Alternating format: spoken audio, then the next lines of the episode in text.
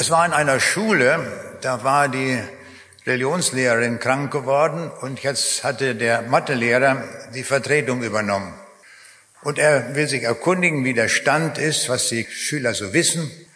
Und der Mathelehrer fragte, könnt ihr mir sagen, wie die vier Evangelisten im Neuen Testament heißen? Nun, die haben das beraten und überlegt. Und dann kamen sie zu dem Ergebnis Mose und Elia. Und er war ganz erstaunt, der Mathelehrer, was er da für eine Antwort bekam. Naja, irgendwann wurde die Religionslehrerin auch wieder gesund und sie fragte, na, wie ist das dir ergangen mit den Schülern? Ja, sagte, ich habe gefragt, wie die Evangelisten heißen im Neuen Testament und da haben die gesagt, Mose und Elia. Da sagt die Lehrerin, ist ja nicht schlimm, wir haben ja mindestens zwei gewusst. Das war eine ziemliche Niederlage für die Lehrerin. Aber heute wollen wir nicht über Niederlagen reden, sondern über den Sieg. Und wir wollen zunächst mal definieren, was ist ein Sieg? In Wikipedia steht, der Sieg ist ein abschließender Erfolg im Kampf, im Krieg oder im Wettkampf. Da haben wir schon mal eine Grunddefinition. Es gibt verschiedene Stellen, wo man Siege erlangen kann. Es gibt einen militärischen Sieg, einen sportlichen Sieg, einen diplomatischen Sieg oder Sieg in einem künstlerischen Wettbewerb. Aber es gibt auch Siege in übertragenem Sinne, zum Beispiel den Sieg über eine Idee. Und da fallen mir ein paar Dinge ein, die nicht sehr gut sind. Es gibt auch negative Siege. Das einmal 1917 der Sieg des Kommunismus in der Oktoberrevolution. 1933 war der Sieg des Nationalsozialismus. Und wir wissen, wie viel Elend damit verbunden war. Und 1859 veröffentlicht Charles Darwin sein Buch The Origin of Species, also die Herkunft der Arten. Und heute kann man sagen, hat diese Idee einen weltweiten Sieg errungen, aber leider einen sehr negativen Sieg. In seiner Autobiografie schreibt Darwin selbst von sich, und er sagt, in der zweiten Hälfte meines Lebens ist nichts bemerkenswerter als die Verbreitung des religiösen Unglaubens. So beschlich mich sehr langsam der Unglaube, bis ich am Ende völlig ungläubig wurde. Wir sehen also, diese Idee führt zum Unglauben. Und wenn die Idee von Darwin einen Siegeszug erlebt hat auf dieser Welt, dann können wir sagen, diese Idee hat nicht nur Millionen, sondern Milliarden von Menschen in den Unglauben gerissen. Und wir wissen, was der Unglaube bedeutet. Jesus sagt, wer nicht glaubt, wird verdammt werden. Das heißt, diese Idee von Darwin halte ich für die schlimmste Idee, die in diese Welt hinausgegangen ist, weil sie viele Menschen in den Abgrund zieht. Fast alle Wissenschaften sind davon betroffen und so ist das eine ganz schlimme Sache. Aus diesem Grunde habe ich mich auch sehr stark gegen die Evolution gewandt um zu zeigen, dass dieses System gar keine wissenschaftliche Basis hat, sondern mit Hilfe von Naturgesetzen der Information kann man diese Idee sogar sehr schnell widerlegen. Einfach widerlegen, dass nichts mehr da ist. Wenn wir heute von Siegen reden wollen, wann erreicht man einen Sieg? Nur wenn man sich ein Ziel setzt. Das ist die Voraussetzung, dass man ein Ziel setzt. Der englische Erweckungsprediger Spurgeon sagte einmal, unser Leben hat nur so viel Kraft, um eine einzige Sache von ganzem Herzen zu betreiben. Daran hat er recht. Unser Leben hat nicht genug Kraft, viele Dinge gleichzeitig zu tun. Man kann nicht gleichzeitig Briefmarken sammeln, in großer Intensität, gleichzeitig Sportler sein, gleichzeitig Politiker sein. Das geht alles nicht. Man kann sich nur einer Sache im Leben verschreiben. Zu Jesus kam ein Mann, der sagte, Herr, ich will dir nachfolgen, aber erlaube mir zuvor, dass ich Abschied nehme von denen, die in meinem Hause sind. Wir würden sagen, das ist eine ganz normale Sache, dass man nach Hause geht und sich verabschiedet. ich will Jesus nachfolgen. Aber Jesus sagt, nein, wer seine Hand in den Flug legt und sieht zurück, ist nicht geschickt zum Reich Gottes. Wir sehen also, mit welch einer Entschiedenheit Jesus erwartet, dass wir ihm nachfolgen. Alles andere beiseiten lassen. Wenn wir das nicht tun, werden wir auch keinen Sieg erringen. Jedem Sieg geht eine Zielsetzung voraus. Das ist sehr wichtig. Ich möchte die Zielsetzung einmal deutlich machen an ein paar Extremsportlern, weil wir da sehr gut ablesen können, wie diese Leute sich ein Ziel gesetzt haben, ein sehr hohes Ziel sogar, aber sie haben es auch erreicht. Und als erster möchte ich nennen Anja Blacher aus Bielefeld, eine Extremsportlerin. Und sie hat sich gesagt, ich will alle sieben Gipfel von den verschiedenen Erdteilen erklimmen. Das ist bekannt geworden unter dem Namen die Seven Summits, also die sieben Gipfel der Welt. Und zwar von jedem Erdteil den höchsten Berg. In Asien ist das der Mount Everest, den sie erklommen hat. Und dann ging das weiter in allen anderen Kontinenten. In Argentinien bestieg sie den Aconcagua, in Afrika den Kilimanjaro und alle diese höchsten Berge hat sie bestiegen. Das ist eine gewaltige Leistung. Aber damit war sie längst noch nicht zufrieden. Sie hat noch einen draufgesetzt und hat gesagt, ich will noch per Skier den Südpol erreichen. Ganz alleine. Ganz alleine auf mich gestellt hat sie sich eine Expedition zugerüstet und machte sich dorthin auf den Weg. Sie war die erste Frau der Welt, die das geschafft hat. Ganz alleine, nur mit einem Schlitten, den sie hinterhergezogen hat. Und aus diesem Schlitten war das Zelt drauf, Proviant für die gesamte Reise. Und sie hat das durchgezogen bei Schneestürmen, bei minus 40 Grad, bei allen Unwettern, die es dort gibt in der Antarktis. Alles hat sie bewältigt. Das ist erstaunlich.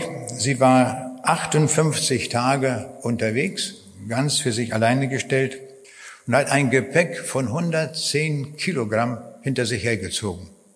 Gewaltig, wie sie das alles gemacht hat. Natürlich muss man das auch trainieren. Wie hat sie das gemacht? In Bielefeld zog sie Autoreifen hinter sich her. Die Leute haben das gesehen. Was ist das denn? Warum zieht die die Autoreifen hinter sich her? Da konnte kein Mensch einen Sinn drin erkennen, warum sie sowas macht.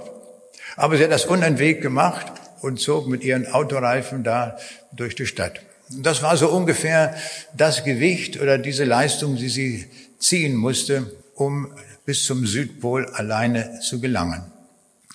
Sie hat das geschafft als erste Frau und zwar, wie es so heißt, unsupported, also ohne weitere Hilfsmittel und ohne Assistenz und auch ohne maschinelle oder irgendwelche Hilfe.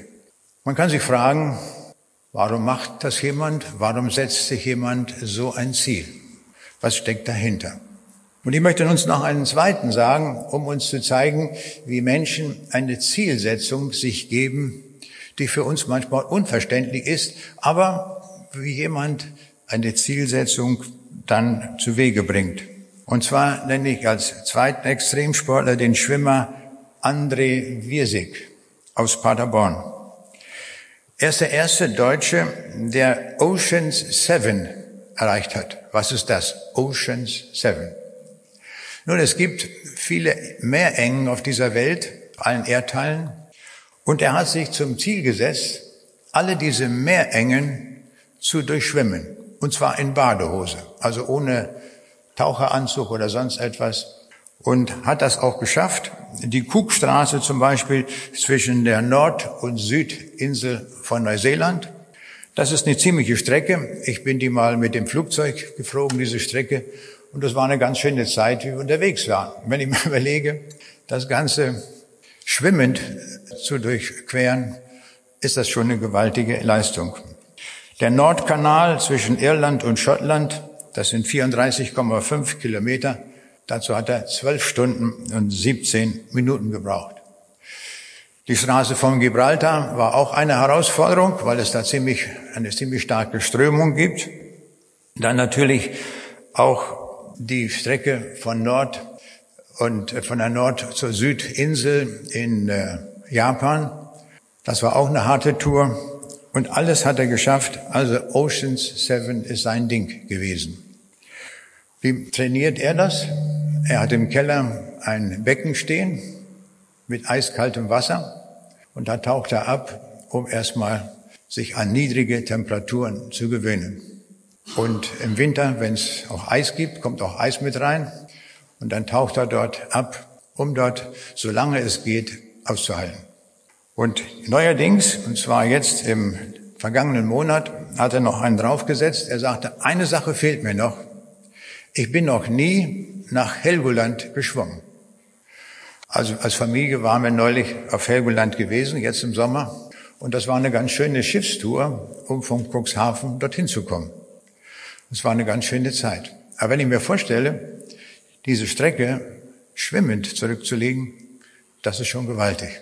Er hat zwar nicht diese Strecke genommen, sondern die kürzestmögliche von Schleswig-Holstein nach Helgoland. Und das sind 48,5 Kilometer. Und dazu hat er 18 Stunden gebraucht. Stellen wir uns vor, 18 Stunden im eiskalten Wasser der Nordsee. Die Nordsee hatte dort 15 Grad. Er war nur eingecremt, ohne Taucheranzug, ohne alles. Er hat natürlich einen sehr hohen Energieverbrauch von 15.000 Kalorien bei einer solchen Strecke. Ein Schwerstarbeiter rechnet man mit, dass er 2000 Kalorien braucht pro Tag. Er brauchte 15.000. Und zwar deswegen zunächst mal für die Kraft, die man zum Schwimmen braucht. Aber dann gibt es einen sehr starken Wärmeübergang vom warmen Körper auf das kalte Wasser. Und so muss er ständig Nahrung nachtanken ein Boot, das da nebenher fährt, versorgt ihn mit Flüssigkeitsnahrung. Er darf aber das Boot nicht anfassen, sondern nur die Nahrung in Empfang nehmen und dann geht's weiter. Er hat das geschafft und nun hat er auch die Nordsee durchschwommen. Also Ziele, die sich Menschen setzen. Ich will noch ein weiteres Beispiel nennen, wo jemand sich ein Ziel gesetzt hat. Das ist schon seit Jahrhunderten ein Ziel, nämlich die Stellen von der Kreiszahl Pi zu berechnen, also 3,14. 3,14 ist eine irrationale Zahl mit unendlich vielen Stellen. Und jetzt gibt es sozusagen Weltmeisterschaften, wie viele Stellen man berechnen kann. Nun, als zunächst die Computer ermöglicht haben, das auszurechnen, kam man auf 2000 Stellen. Gerade in den letzten Tagen wurde der neue Weltrekord erreicht mit 62,8 Billionen Nachkommastellen von der Zahl Pi.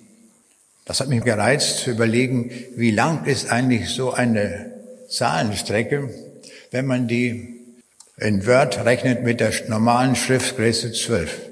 Das ist die Entfernung von der Erde bis zur Sonne oder 3600 Mal um den Äquator herum. Das kostet viel Aufwand, das zu berechnen, aber es gibt Leute, die sowas machen. Wir haben jetzt einige Siege kennengelernt, wo Leute sagen, es ist gewaltig, was sie erreicht haben und manche sogar ein Weltrekord, kein anderer hat das bisher geschafft. Ich möchte jetzt von einem ganz anderen Sieg rechnen, davon sprechen, und zwar der Apostel Paulus spricht davon, im ersten Korintherbrief Kapitel 9, Vers 24. Und da sagt er, aber alles tue ich um des Evangeliums willen, um an ihm teilzuhaben. Wisst ihr nicht, dass die, die da im Kampf, in der Kampfbahn laufen, die laufen alle, aber einer empfängt den Siegespreis.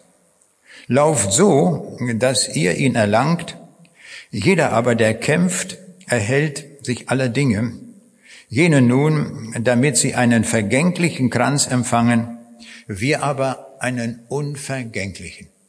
Und hier sehen wir, dass ein ganz anderer Sieg, der uns hier vorgestellt wird. Alle diese Menschen, die ich vorhin genannt habe, die vergleicht Paulus wie in einer Kampfbahn kämpfend. Aber er sagt uns hier, und das ist der deutliche Unterschied, wenn er das mit Christen vergleicht, er sagt, sie kriegen nur einen Preis. Wie viele auch bei dem Kampf antreten, bei einem Wettlauf oder was immer das auch ist, oder zur Berechnung der Zahl Pi, nur einer bekommt den Preis, nämlich der die Spitze erreicht hat. Und der nächste Gesichtspunkt ist, all das, was wir da tun, hat nur eine zeitliche Bedeutung, nämlich nur solange sie leben, wenn es alles vorbei. Und Paulus vergleicht jetzt diesen anderen Sieg, den wir kämpfen sollen, den Sieg mit Jesus, und der bewirkt das ewige Leben. Das ist eine ganz andere Nummer. Vergängliches verglichen mit Unvergänglichem, mit Ewigkeit. Und noch etwas ist anders bei dem Sieg, den wir mit Jesu gehen. Hier siegen wir alle. Es gibt nicht nur einen Sieger, sondern jeder, der mit Jesus geht, siegt. Er ist auf der Siegerseite und er siegt. Es gibt also nicht nur wie im Sport eine einzige Goldmedaille, sondern jeder bekommt den Siegeskranz. Das ist schon mal sehr wichtig festzustellen. Was ist eigentlich die Basis dieses Sieges? Das müssen wir einmal genauer überlegen. In einer Gemäldegalerie gab es ein besonderes Bild und da war ein Schachmeister unterwegs und er blieb vor diesem einen Bild stehen. Er war fasziniert von diesem besonderen Bild. Und was hatte ihn so fasziniert? Es war ein Schachspiel drauf zu sehen. Und zwar ein ganz besonderes Schachspiel. Insofern, da spielte der Teufel Schach mit einem jungen Mann. Und auf dem Gemälde war das so abgebildet, der Teufel, der jauchzte und war voller Freude, dass er den jungen Mann besiegt hatte. Und der junge Mann, wir können uns vorstellen, der war völlig zerknirscht, dass er schachmatt gesetzt war. Und der Künstler hatte das Bild genannt Schachmatt. Aber der Schachmeister, der das sah, er sagt, es gefällt mir nicht. Und er ging zu dem Kurator und sagte, das Bild müssen Sie abhängen. Das ist nicht in Ordnung. Da sagt er, das wird von so vielen Menschen geschätzt, dieses Bild. Das bleibt. Nein, sagt er, das geht nicht. Das müssen Sie abhängen. Da sagt er, kann ich den Maler mal sprechen? Und es kam ein Gespräch mit dem Maler zustande. Und der Schachmeister sagte zu dem Maler, das Bild ist nicht in Ordnung. Und er sagte, was haben Sie da dran? Und er sagte, gucken Sie mal. Und er hatte ein Schachbrett mitgebracht und die Figuren genau so gestellt, wie sie auf dem Bild abgebildet waren, auf dem Gemälde. Und er sagte, schauen Sie her, der junge Mann, hat mit dem König noch einen Zug und ist der Teufel Schachmatt. Poh, das war's. Und das wurde mir zum Gleichnis. Als Jesus gekreuzigt wurde, hatte der Teufel gedacht, jetzt hat er gesiegt. Er hat ihn beseitigt, er ist tot. Aber Jesus hatte noch einen Zug. Und das war seine Auferstehung. Und damit war der Teufel besiegt. Ein wunderbares Gleichnis von diesem Bild hier. Das war's. Und wir können den Sieg Jesu, der errungen wurde am Kreuz, überhaupt nicht hoch genug einschätzen. Es ist der allergrößte Sieg, der überhaupt auf dieser Erde errungen worden ist. Kein Sieg kommt diesem Sieg gleich. Warum? Auf dieser Erde sind, haben viele Schlachten stattgefunden. Da gab es die Schlacht von Stalingrad. Da gab es die D, als die Amerikaner und Briten in der Normandie gelandet sind. Und pro Tag 10.000 Tote. So gehen die Schlachten dieser Weltgeschichte aus. Und wenn wir alle Schlachten zusammennehmen, die auf dieser Welt je stattgefunden haben, haben wir Millionen von Toten zu beklagen, die in den Schlachten umgekommen sind. Alle diese Schlachten haben zwar Siege gebracht, aber sie haben letztlich nichts eingebracht. Nur Millionen und Millionen von Toten. Jesus hat einen Sieg errungen über Sünde, Tod und Teufel. Diesen Sieg konnte niemand erringen, als nur er ganz allein. Und er hat diesen Sieg errungen. Und was bewirkt dieser Sieg? Dieser Sieg bewirkt, dass Millionen und Abermillionen Menschen das ewige Leben haben. Ohne diesen Sieg Jesu wären wir verlorene Leute. Wir würden alle in den Abgrund gehen, weil wir alle gesündigt haben, ohne Ausnahme. Alle haben wir gesündigt. Und schon eine Sünde reicht aus, um in die Hölle zu kommen. Das ist das Gesetz Gottes. Aber es gab die Auferstehung des Herrn Jesus. Und das ist der gewaltigste Sieg, der errungen wurde.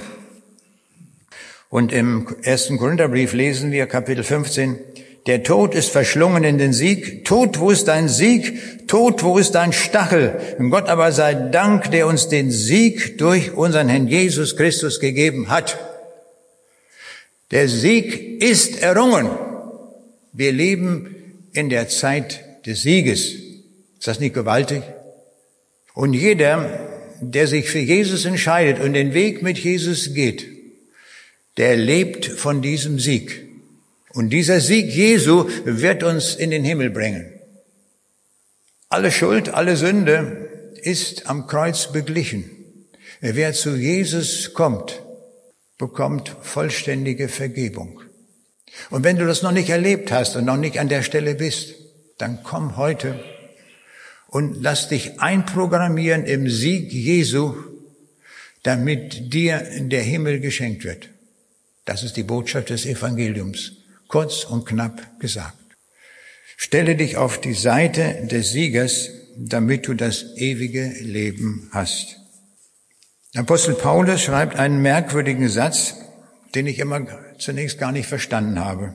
Er sagt, hoffen wir allein in diesem Leben auf Christus, so sind wir die elendesten unter allen Menschen. Es ist doch gut, wenn wir darauf hoffen, dass Jesus auferstanden ist. Aber Paulus sagt, wenn wir unsere einzige Hoffnung nur Jesus auf dieses Leben ist, dann sind wir die armseligsten Menschen. Wenn das unsere Hoffnung alleine ist. Natürlich ist der Sieg Jesu auch für unser Leben gedacht, wenn wir unser Leben bewältigen. Aber wenn wir uns nur darauf stützen, nur dafür Jesus gebrauchen wollen, dann sind wir die elendesten unter allen Menschen. Das Entscheidende ist, am Sieg Jesu, dass die Ewigkeit dadurch errungen wurde. Und das wurde mir so deutlich, wenn ich lese von Berichten, wie Leute jetzt im Laufe der Christenverfolgung gefoltert wurden, in Gefängnissen zugebracht haben. Auch heute noch. Heute haben wir die meisten Christenverfolgungen verglichen mit den vorigen Jahrhunderten. Noch nie haben so viele Christen in Gefängnissen gesessen. Noch nie sind so viele Christen gefoltert worden wie in unserer Zeit. Was ist deren Hoffnung? Ihre Hoffnung ist, dass dies hier ein Ende hat und sie warten auf die Wiederkunft Jesu. Das hört man immer wieder. Sie haben ihre Hoffnung nicht nur auf Jesus in diesem Leben gesetzt, sondern da wird es besonders deutlich in die Ewigkeit. Und das ist uns, für uns sehr wichtig, dass wir diesen Satz auch zur Kenntnis nehmen, dass Jesus für uns gestorben ist, damit wir Ewigkeit haben. Die Ewigkeit kann man ja gar nicht in zeitlichen Dimensionen messen. Die Ewigkeit ist ja etwas Unvorstellbares. Jemand hat mal ein Bild gebraucht für die Ewigkeit und sagt, er wollte die Ewigkeit, die Länge der Ewigkeit deutlich machen. Er sagte, wenn, am, wenn der Himalaya aus einem Diamanten bestehen würde und alle tausend Jahre ein Vogel vorbeigeflogen kommt und sich an diesem Himalaya den Schnabel wetzt, dann ist eine Sekunde der Ewigkeit vergangen. Ein schönes Bild, aber leider falsch. Denn die Ewigkeit ist keine verlängerte Zeitachse, sondern etwas ganz anderes, was wir noch gar nicht kennen ist also nicht ein physikalisches Phänomen, das wir als lineare Ausdehnung kennen, sondern ich stelle mir die Ewigkeit vor als ein dreidimensional, eine dreidimensionale Zeit. wo wir vorwärts, rückwärts, seitwärts gehen können. Wenn die Ewigkeit eine lineare Dimension wäre, dann wäre das ja so, als würde Gott auch mit uns auf dem Fließband der Zeit sitzen und wäre festgebunden und könnte sich nicht vorwärts und rückwärts bewegen. Aber Gott kann vorwärts und rückwärts gehen. Er kann uns zukünftige Dinge sagen, vergangene Dinge sagen. Er ist zeitunabhängig. Und in diese Zeitunabhängigkeit kommen wir, wenn wir in die Ewigkeit gelangen. Darum gibt es dort keinen Ablauf, wie wir es hier kennen, sondern es wird so etwas sein wie ewige Gleichzeitigkeit. Für uns noch völlig unvorstellbar. Mein Modell kann auch völlig falsch sein, weil es etwas so Großartiges ist, was dort geschieht. Und das hat der Jesus für uns erworben am Kreuz. Und zwar für jeden, der das will. Es gibt keine Einschränkung. Ich bin sehr viel auf der Welt unterwegs gewesen, auf allen Erdteilen. Und überall konnte ich sagen, Leute, ihr seid alle eingeladen. Ohne Ausnahme. Keiner, der hier sitzt, gehört zu denen, von, von denen Gott sagen würde, dich will ich nicht. Sondern alle dürfen kommen. Jeder. Eine größere Liebe können wir uns gar nicht vorstellen. Ist das nicht gewaltig? Das gilt auch heute. Wer noch nicht bei Jesus ist, er ist eingeladen und er darf kommen und gehört zu den Siegern der Ewigkeit. Jesus will, dass wir in dieser Zeit ihm dienen, dass wir nicht die Hände in den Schoß legen und nichts tun. Die Faulen kommen schlecht weg in der Bibel. In der Bibel heißt es, gehe hin zur Ameise, sieh ihre Weise und lerne. Also sollen wir lernen von den Ameisen. Und wenn man einen Ameisenhügel mal beobachtet, dann wird man sehen, da ist keine Ameise arbeitslos. Sie sind alle beschäftigt. Die haben Vollbeschäftigung. Da frage ich mich, wie kommunizieren die miteinander? Die haben doch kein E-Mail-System, oder? Wie geht das? Aber das ist so genial gemacht vom Schöpfer. Da weiß jede Ameise, was sie tun muss, was ihre Aufgabe ist. Das funktioniert ganz gewaltig und großartig. Und so sollen wir auch wirken für unseren Herrn. Er will uns bei der Arbeit finden, beim Tun, beim Wirken. Und das schauen wir uns mal einmal genauer an.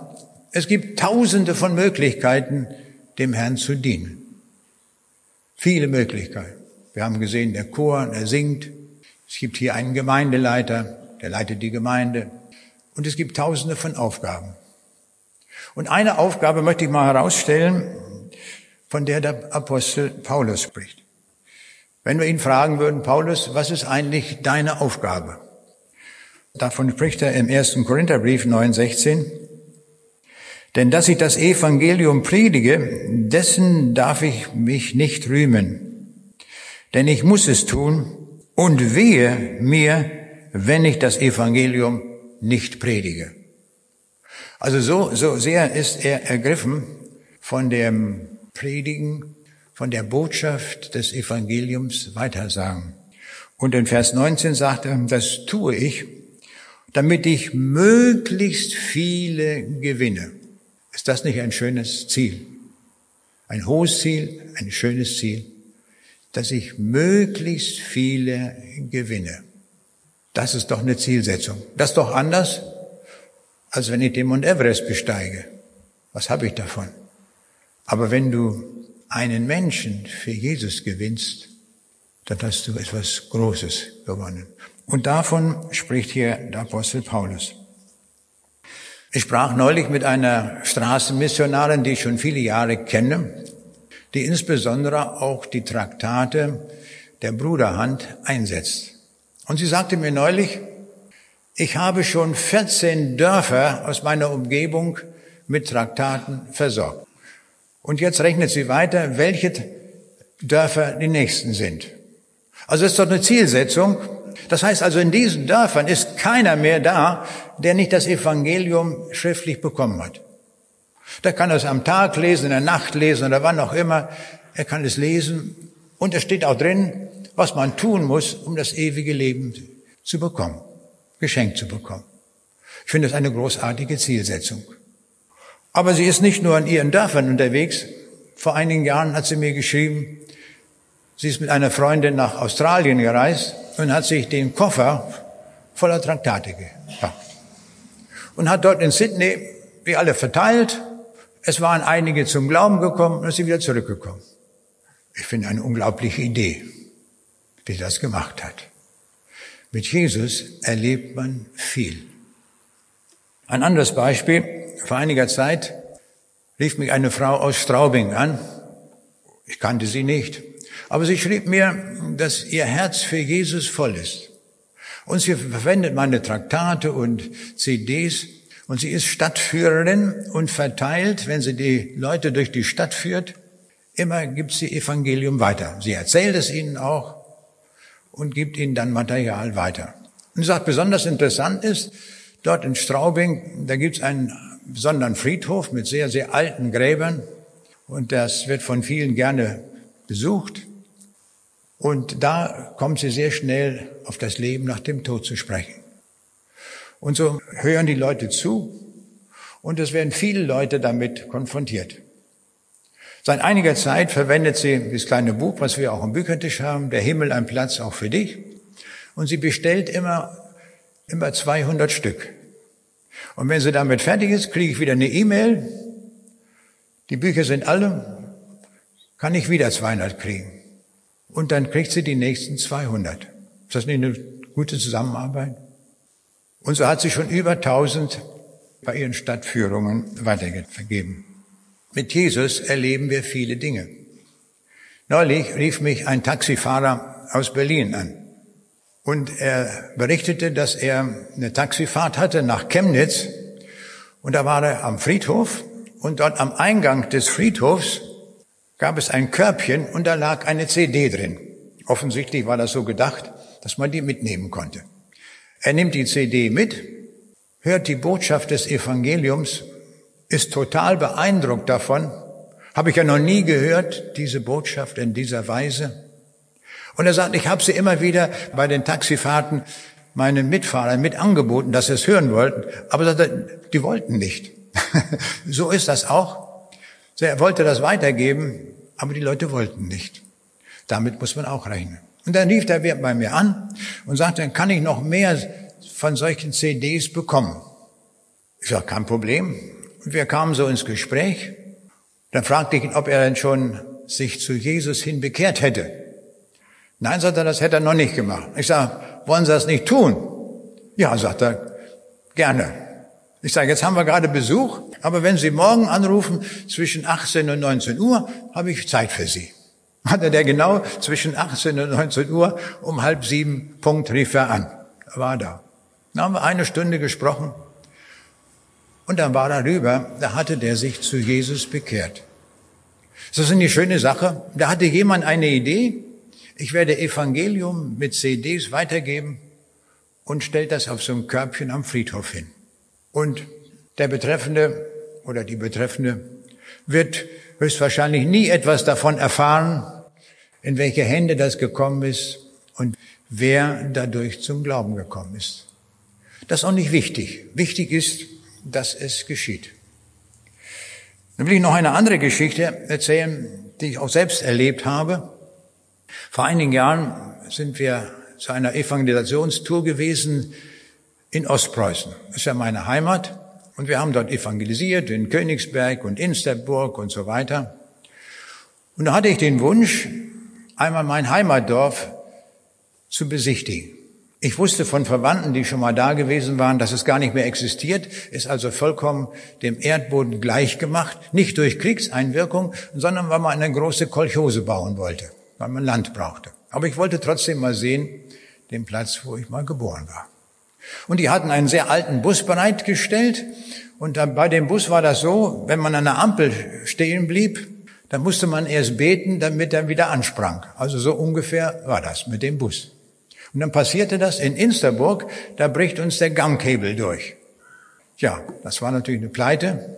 Aber man konnte schnell jemanden da ausfindig machen, der eine Bohrmaschine hatte und so haben wir den, den Gangkabel durchbohrt und mit einem Splint versehen und dann ging das weiter. Und wir hatten noch so ein paar Bücher mit, die wir dann äh, da verteilt haben, so diese Fragenbücher, so vielleicht 20 Stück, die haben wir da so auf der Straße weitergegeben. Und wir sind dann weitergefahren, kamen dann auch an meinen Geburtsort an. Alles war Steppe, nichts mehr zu sehen. Das Einzige, was ich gefunden habe, war ein Scharnier vom Hoftor. Das habe ich natürlich mitgenommen. Und jetzt rostet es weiter bei uns im Garten. Aber es war so, zwei Jahre später waren wir wieder in Insterburg, aber diesmal zu Vorträgen. Und da hatten wir ganz viele von diesen Fragenbüchern mitgenommen in Russisch und haben die dort auf der Straße verteilt.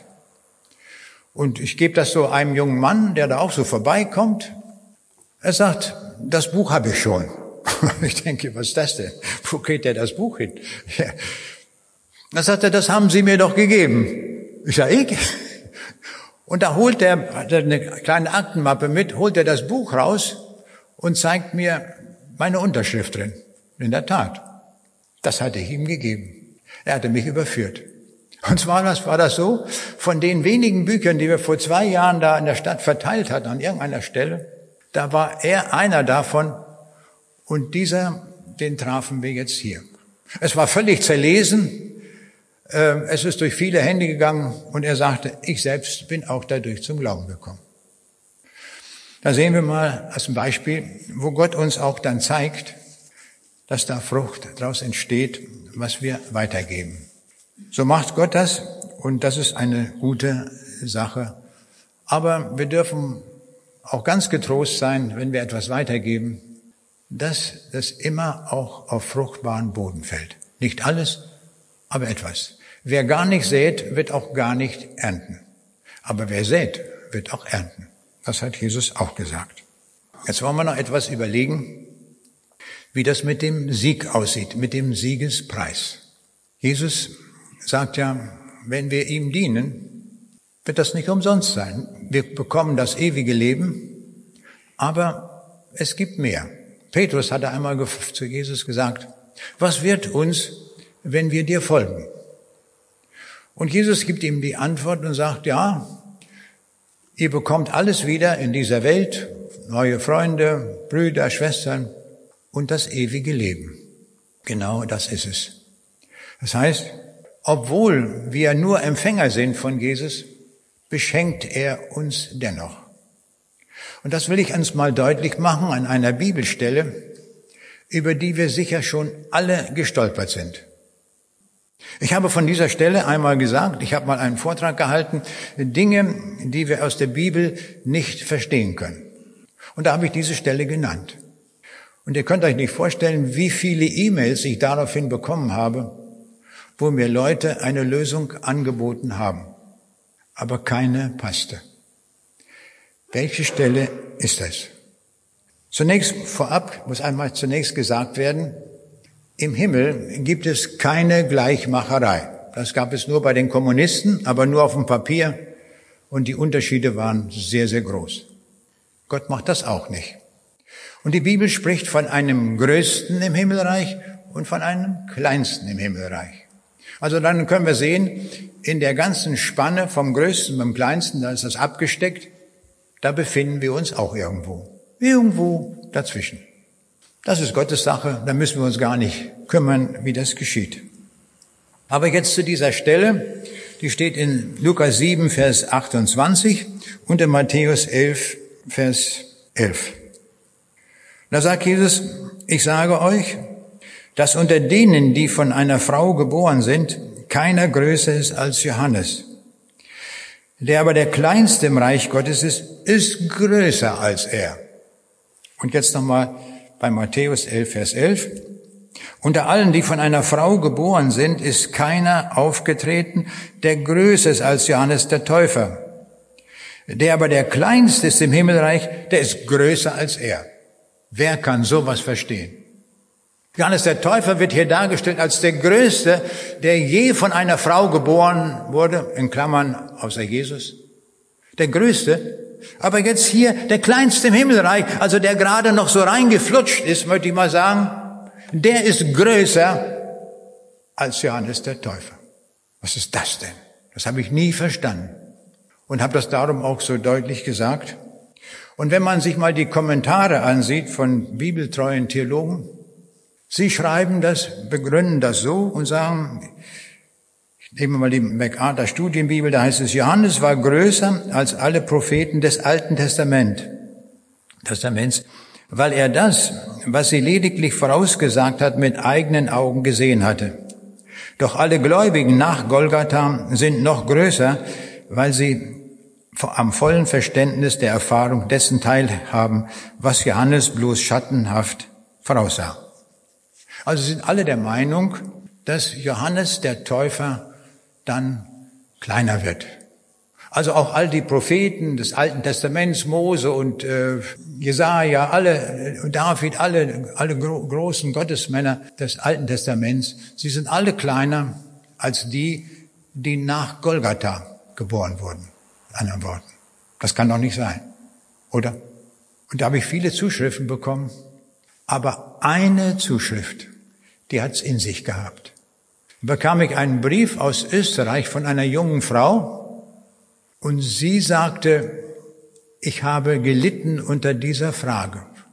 Ich habe eine ganze Nacht durch gebetet und geweint und habe von Gott gesagt, ich möchte die Lösung haben. Ich höre nicht auf zu beten und zu weinen. Unglaublich. Und dann hat sie die Lösung bekommen. Was ist die Lösung? Diese Bibelstelle, wenn wir sie ganz genau lesen, vergleicht ja einen Menschen auf der Erde mit einem Menschen im Himmel. Ganz genau. Denn Jesus sagt ja, Johannes war der Größte, der von einer Frau geboren wurde. Der Größte. Also Johannes der Täufer wird von Gott größer eingeschätzt als Paulus selbst, als Mose, als äh, egal welchen, wen wir da nehmen. Jesus sagt, dass Johannes größer ist. Nun wissen wir ja aus der Bibel, dass Jesus alles lohnen wird. Selbst ein Schluck Wasser, den wir jemand reichen, wird im Himmel gelohnt sein. Wird denn deswegen Johannes, der sogar enthauptet wurde, um des Zeugnisses Jesu willen, so wenig geachtet werden, dass er noch niedriger ist als der Kleinste im Himmel? Das kann ja nicht sein. Und das steht auch gar nicht hier, sondern es steht hier, der Größte, der am höchsten geachtet wurde auf der Erde, der verglichen mit dem wird der Kleinste im Himmel noch größer angesehen sein. Also der Vergleich bezieht sich auf eine Person auf der Erde und eine Person im Himmel.